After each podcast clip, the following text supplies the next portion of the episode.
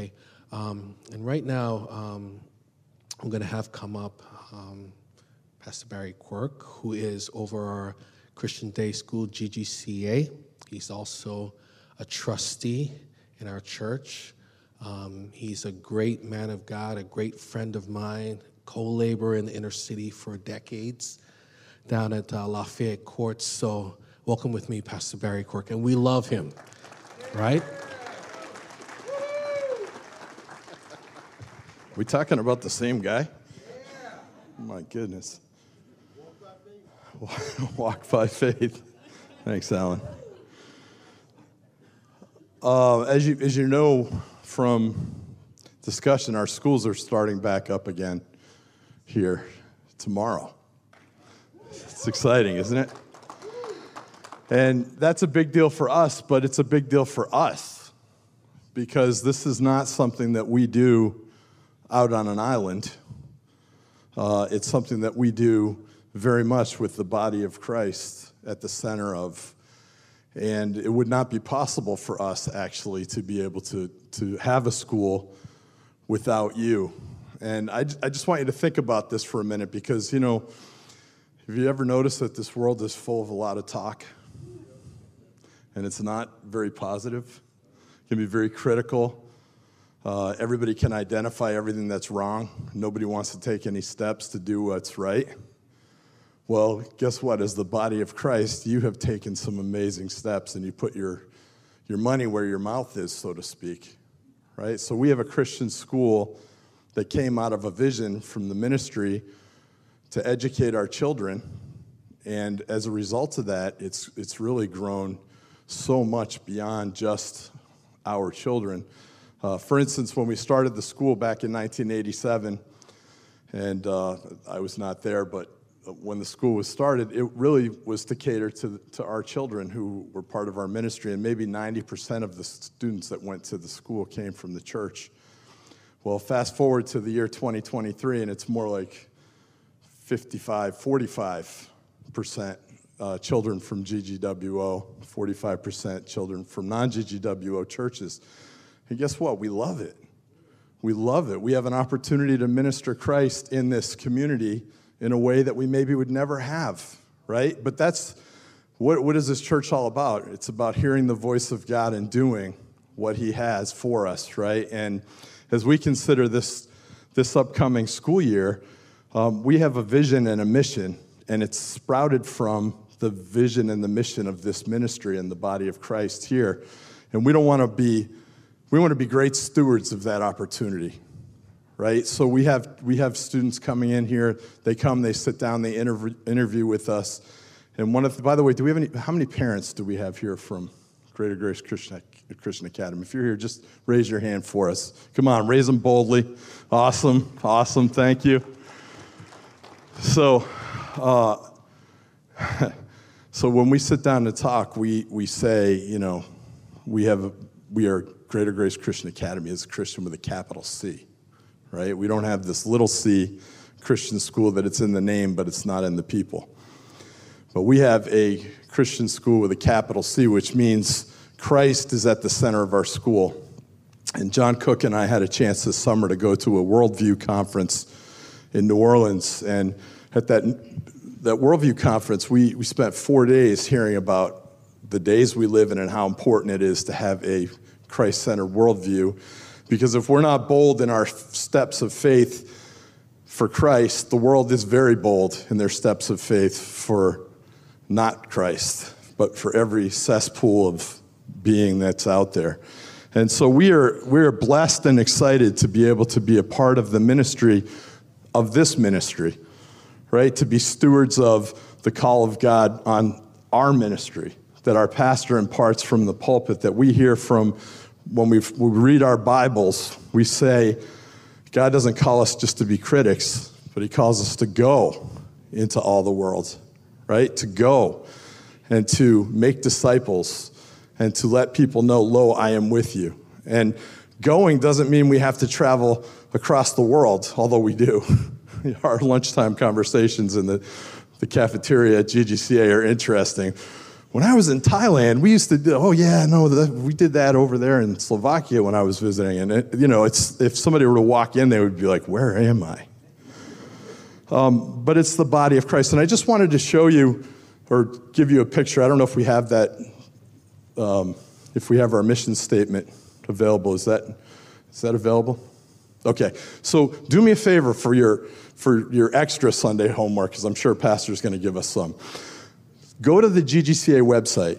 It's very hard to remember ggca.org. Okay? Go there and click on the little tabs at the top, and you'll see who we are, what we believe. And you know what you'll find out? It says this that Greater Grace Christian Academy desires to discipline, excuse me, disciple. Hey, sometimes discipline's part of discipling. Let's put the glasses on. Uh, GGCA desires to disciple Christian youth by word and example in the Spirit of God to love the Lord God with all their heart, soul, mind, and strength. Our purpose, and listen to this, is to minister to Christ, minister to church going parents by assisting them in their God given responsibility to train their children. Through a Christ centered, Bible based learning environment and curriculum, we provide our students with the necessary skills to succeed in life. That's what you do as a church. And you might not have children in our school, and you might be saying, well, the school, yeah, what's that have to do with me? Oh, a lot. The school happens because you are here. Your, your life in the body of Christ. Congratulations, you have a Christian school that put legs to the vision. You don't just talk about it, you don't just think about it you pray. You, if you've been to our school and you've talked to our teachers, they're a reflection of the body of Christ. And they come to school every day prepared because they live in God's preparation, which happens from this pulpit in this church and the call of God in their lives. So we just wanted to say as we start the school year, congratulations to you. Congratulations to you for having faith, for walking in it, for listening to the voice of God, for praying for our school, for praying for our teachers praying for our students.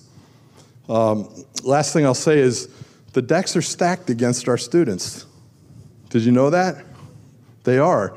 We've been talking numbers this week in our biblical worldview training about how many hours in a year students are in front of a screen. It's astronomical. You know, the numbers are 2,767 hours in front of the screen versus 151 hours talking about God and going to church and doing things. So 20 times the amount in, this, in the world we live in.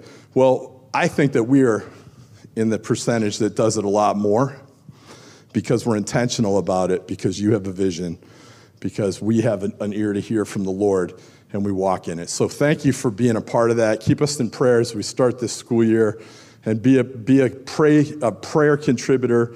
Um, encourage the teachers, encourage the students, and watch how God answers the, these prayers, okay? Thank you.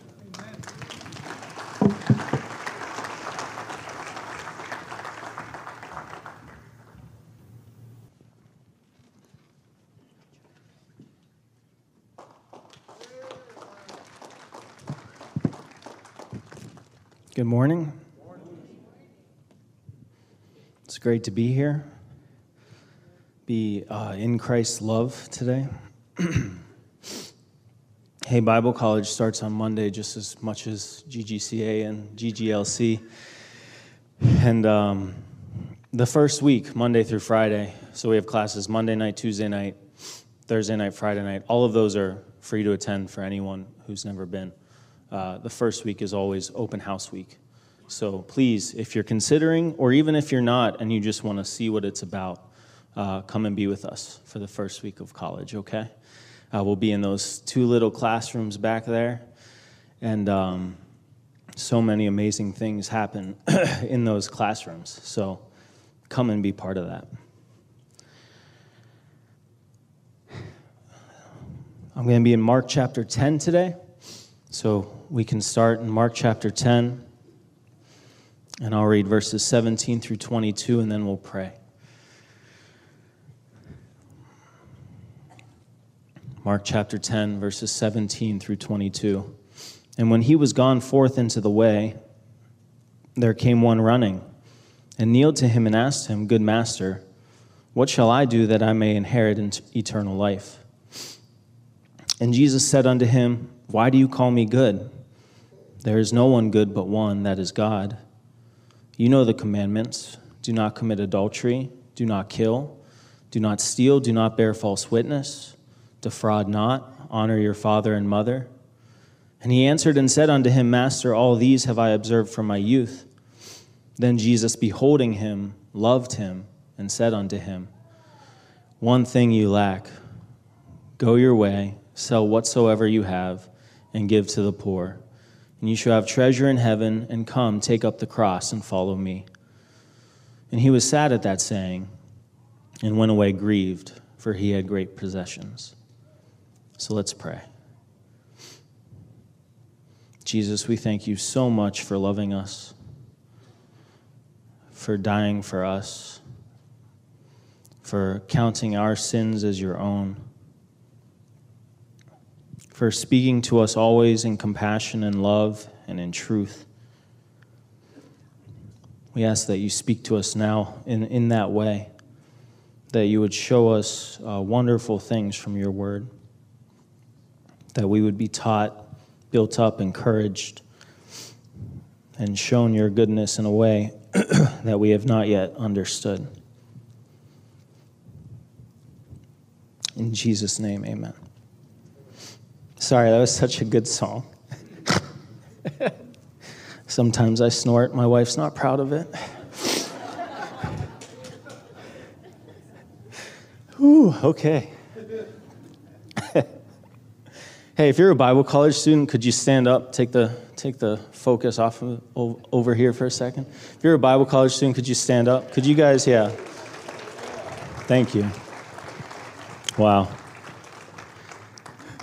Uh, these students are amazing. Uh, the, each night they're going to give up to be here is, is like, uh, wow.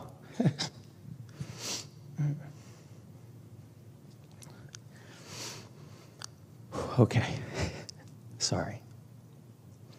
In verse 17, it says, When he was gone forth into the way, uh, there came one running.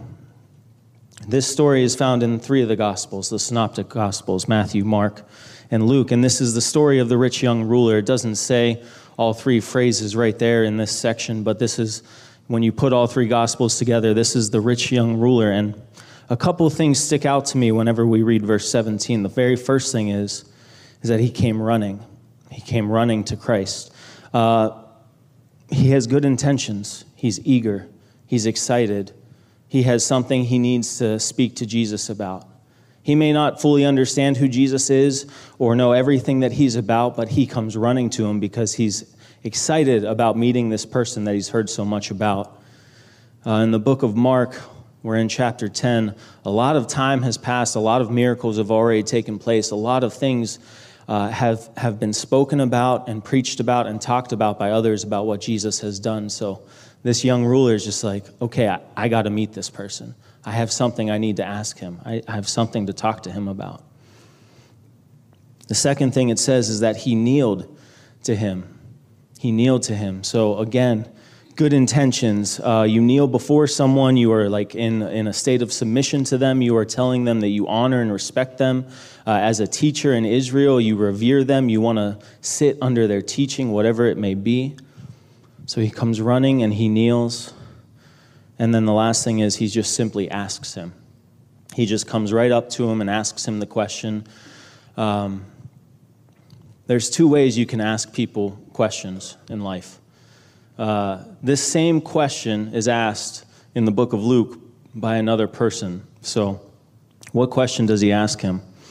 Well, we have to go. Let's see. At the end of the verse, what shall I do that I may inherit eternal life? Now, before we talk about that, flip on over to Luke chapter 10.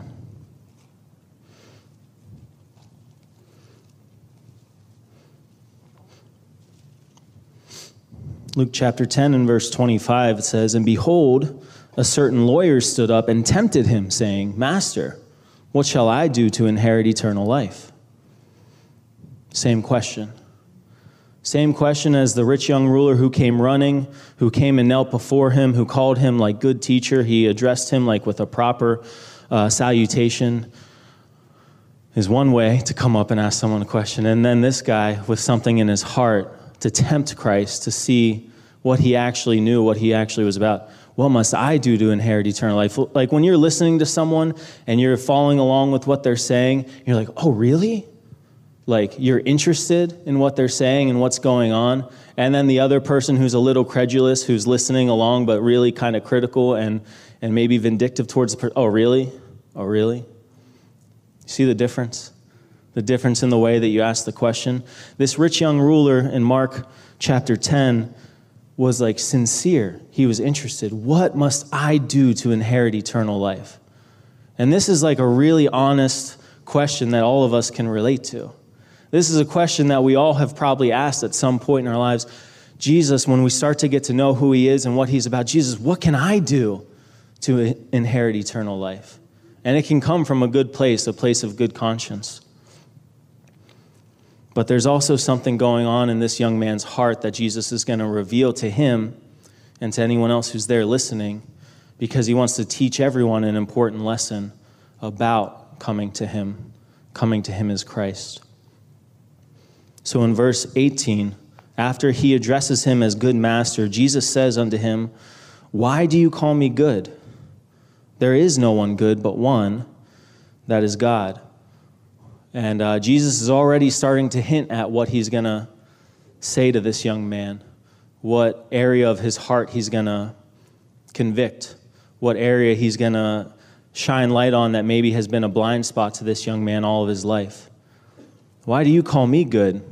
The way that you define good, the way that you understand good, the way that you would consider other people to be good, the judgments you make of them, that's not who you're speaking to right now. The only one that is good, the only one that deserves that title is God. Not a single other human being on the planet, just God, deserves that title, good. And so Jesus is like making that point right away. Don't, like, do you even know me as God right now? Or are you just addressing me the way that you understand goodness to be your definition of goodness?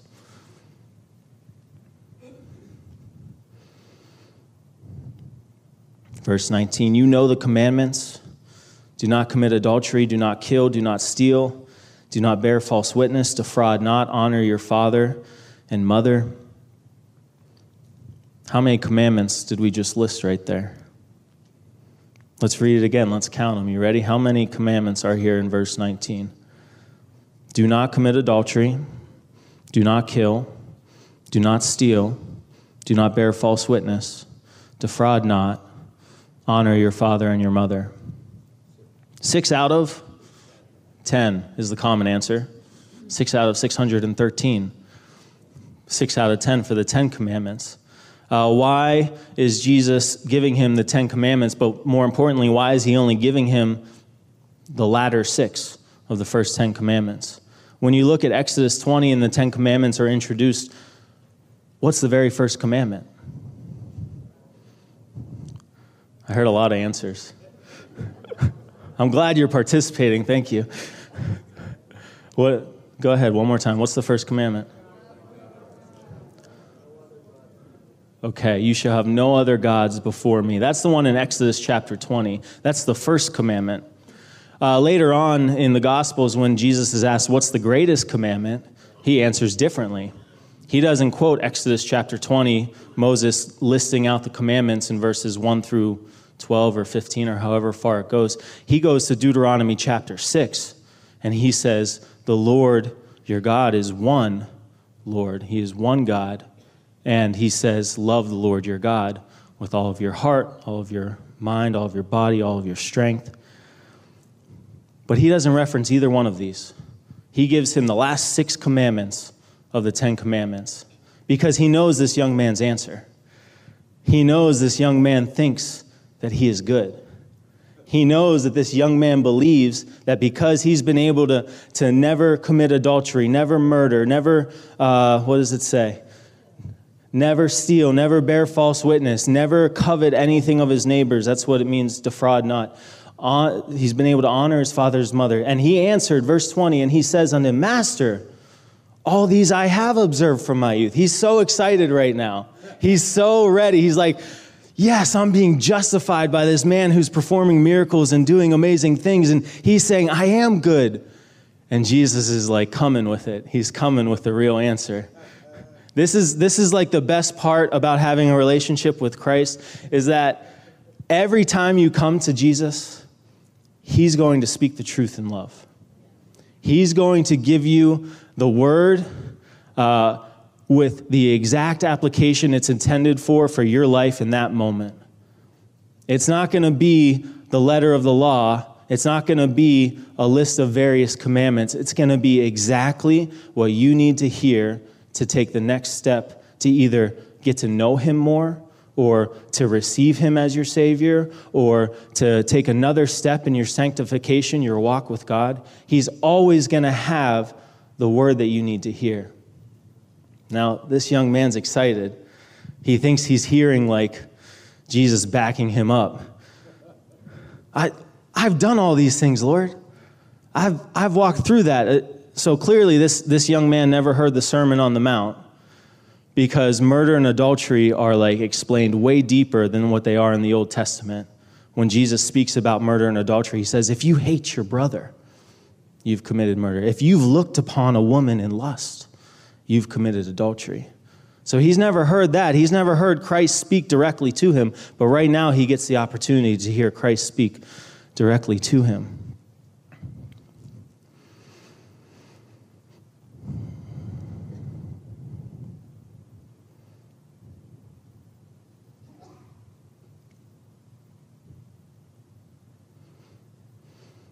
This is my favorite part, verse 21.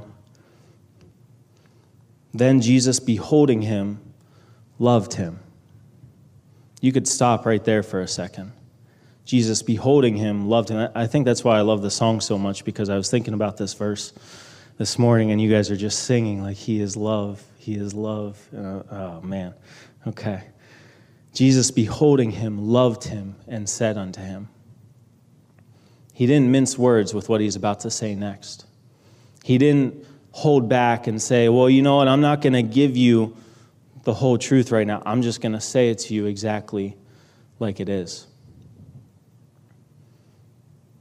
And he purposely left out the very first commandment of the Ten Commandments you shall have no other gods, little g, before me.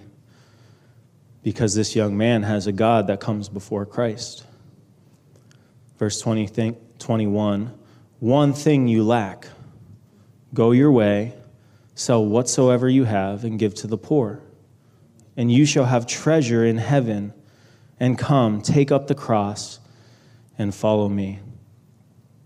And when he and he was sad at that saying and went away grieved, for he had great compassion.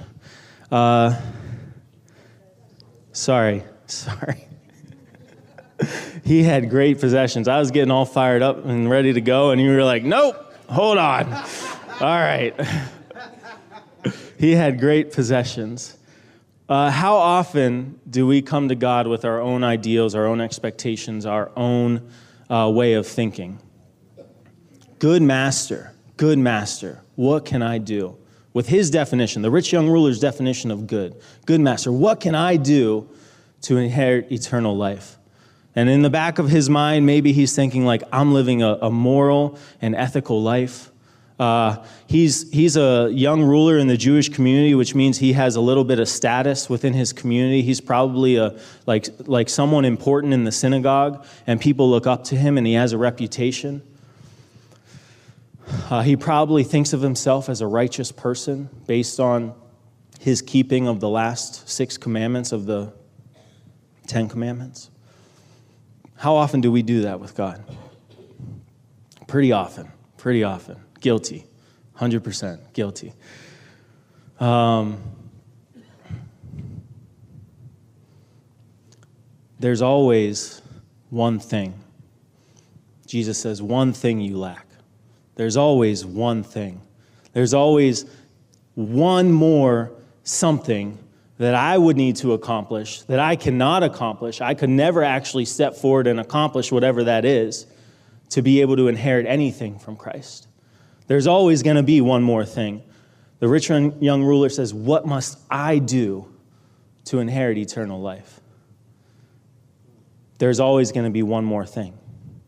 There's never going to be, all right, I did it, now I have it.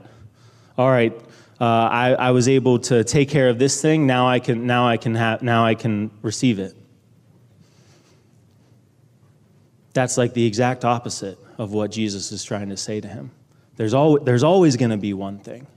What is that one thing that separates every single one of us from God from the moment that we're born? Sin.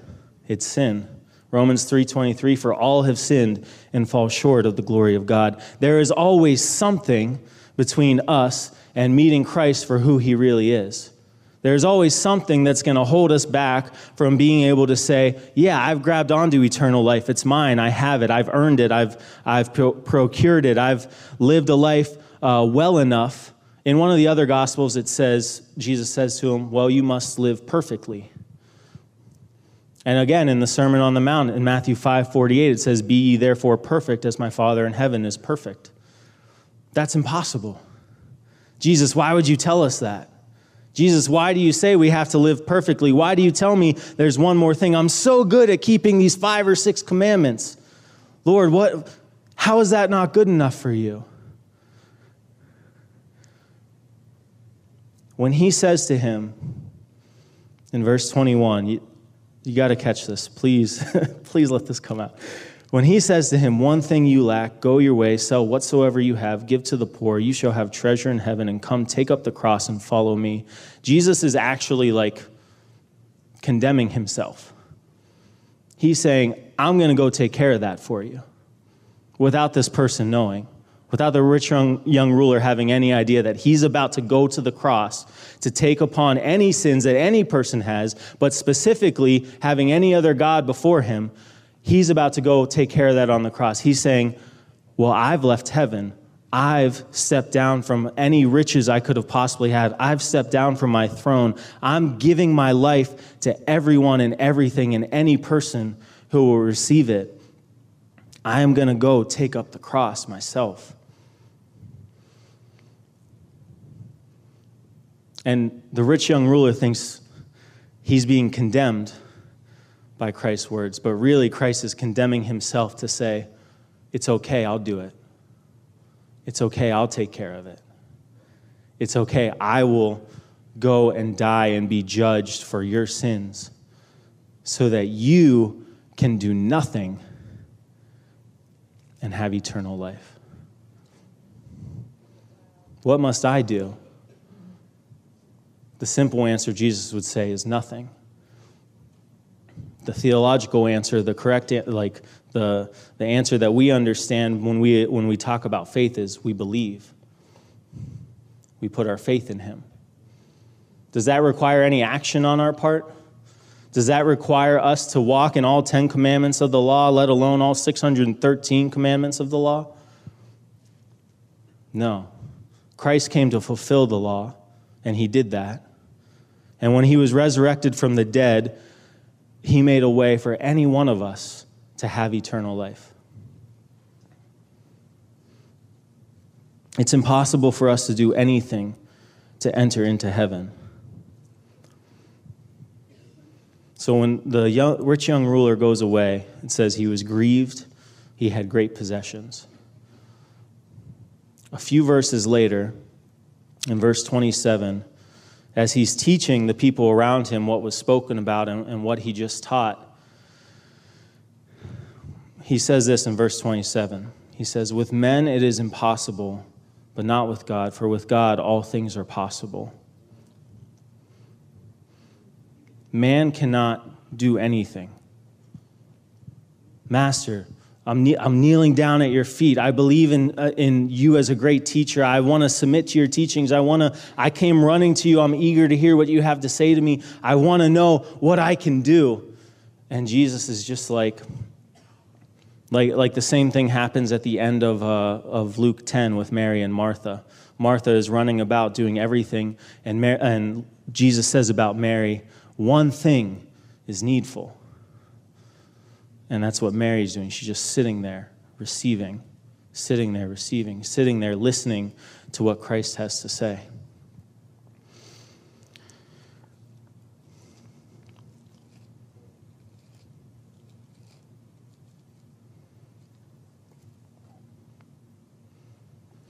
In Philippians chapter 3, Paul speaks about all the things that he had, all the possessions that he held that were dear to him, that meant something to him, his status in society, uh, how he kept the law, how he persecuted the church when he was an unbeliever.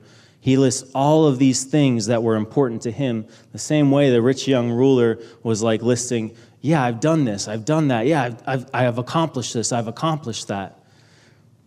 But then after Paul gets saved, he comes to this conclusion in verse 7. But what things were gained to me, those I counted loss for Christ. Yea, doubtless, and I count all things but loss for the excellency of the knowledge of Christ, Jesus my Lord, for whom I have suffered the loss of all things and do count them but dung, that I may win Christ, and be found in him, not having my own righteousness, which is of the law, but that which is through the faith of Christ, the righteousness which is of faith, which is of God by faith We'll end in Romans chapter 2 and 3.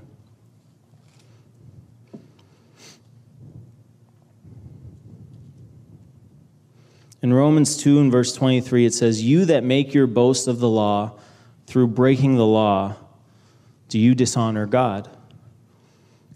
Paul asks the question uh, to many religious people through his letter if you make your boast of the law, if you're the rich young ruler coming to Christ and saying, I've kept this, I've kept that, I've observed this, I've done this, I'm justified, right? I'm, I'm righteous, right? If you dishonor in one aspect of the law, it says in the book of James that if you, if you break any part of the law, you've broken the whole law. Paul reasons, well, then you dishonor God in its entirety, in his entirety. So, what's, What's the answer? If all of us have sinned and fallen short of the glory of God, if all of us are always going to have one more thing that keeps us away from knowing who Jesus is fully, knowing that he is God, not believing that he is just some good person, some teacher, some someone that we can look up to and try to emulate in some way, but that he is actually God, the God of the universe, the one who by the word of his power holds all things together in the book of Hebrews.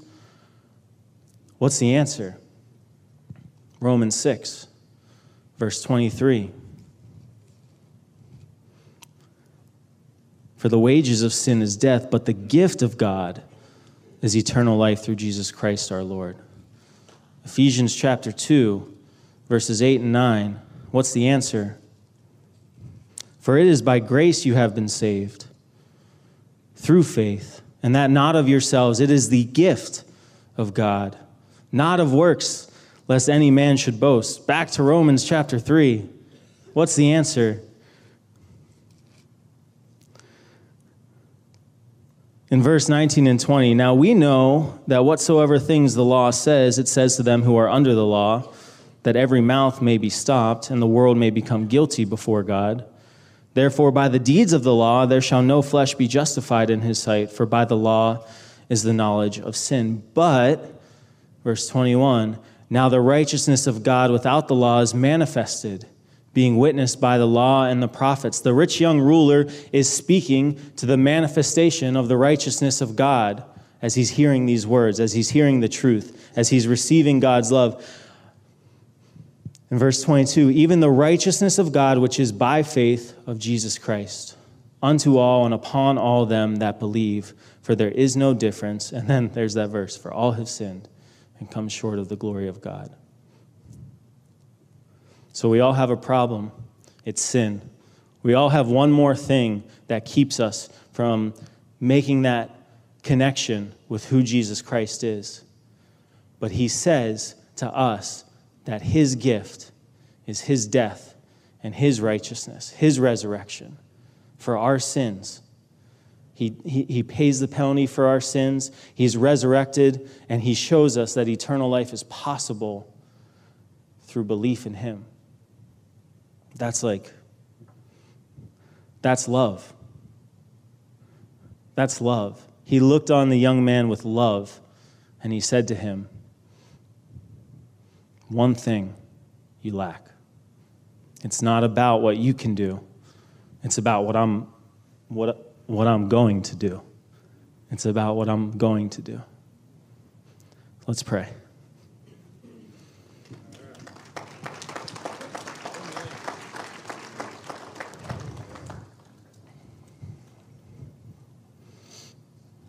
Uh, if you are not a believer, you have never put your faith in Jesus Christ, I ask you really to please consider these words in your heart that Jesus loves you so much that he would tell you that there's something between you and him. And furthermore, that he would tell you that he has the answer for you to get past that. And it's that he has already torn that veil between you and him. And that if you just put down those things that you believe in, those methods that you want to apply to your life and to the lives of others, if you would just put those down and say, Christ, I want it your way. Christ, I want to believe in what you've done for me. Jesus, forgive me of my sins. I receive you as my Lord and Savior. He will honor that. And He will give you the eternal life that you yourself could never walk or step into without Him. So if you're an unbeliever in this room and you'd like to receive Christ today, please just say this prayer in your heart. Just say, Jesus, I am a sinner. Thank you for dying for my sins. I ask that you receive me into eternal life. And if you've prayed that, if you could just lift up your hand quickly, it's the first time you've ever prayed that. If you could just lift up your hand to let us know we have a gift for you that you can receive to help you in your walk with God. Jesus, we thank you for teaching us, for loving us, for caring enough about us to tell us the truth at all times and to show us how we can always, always, always come back to you. In Jesus' name we pray. Amen.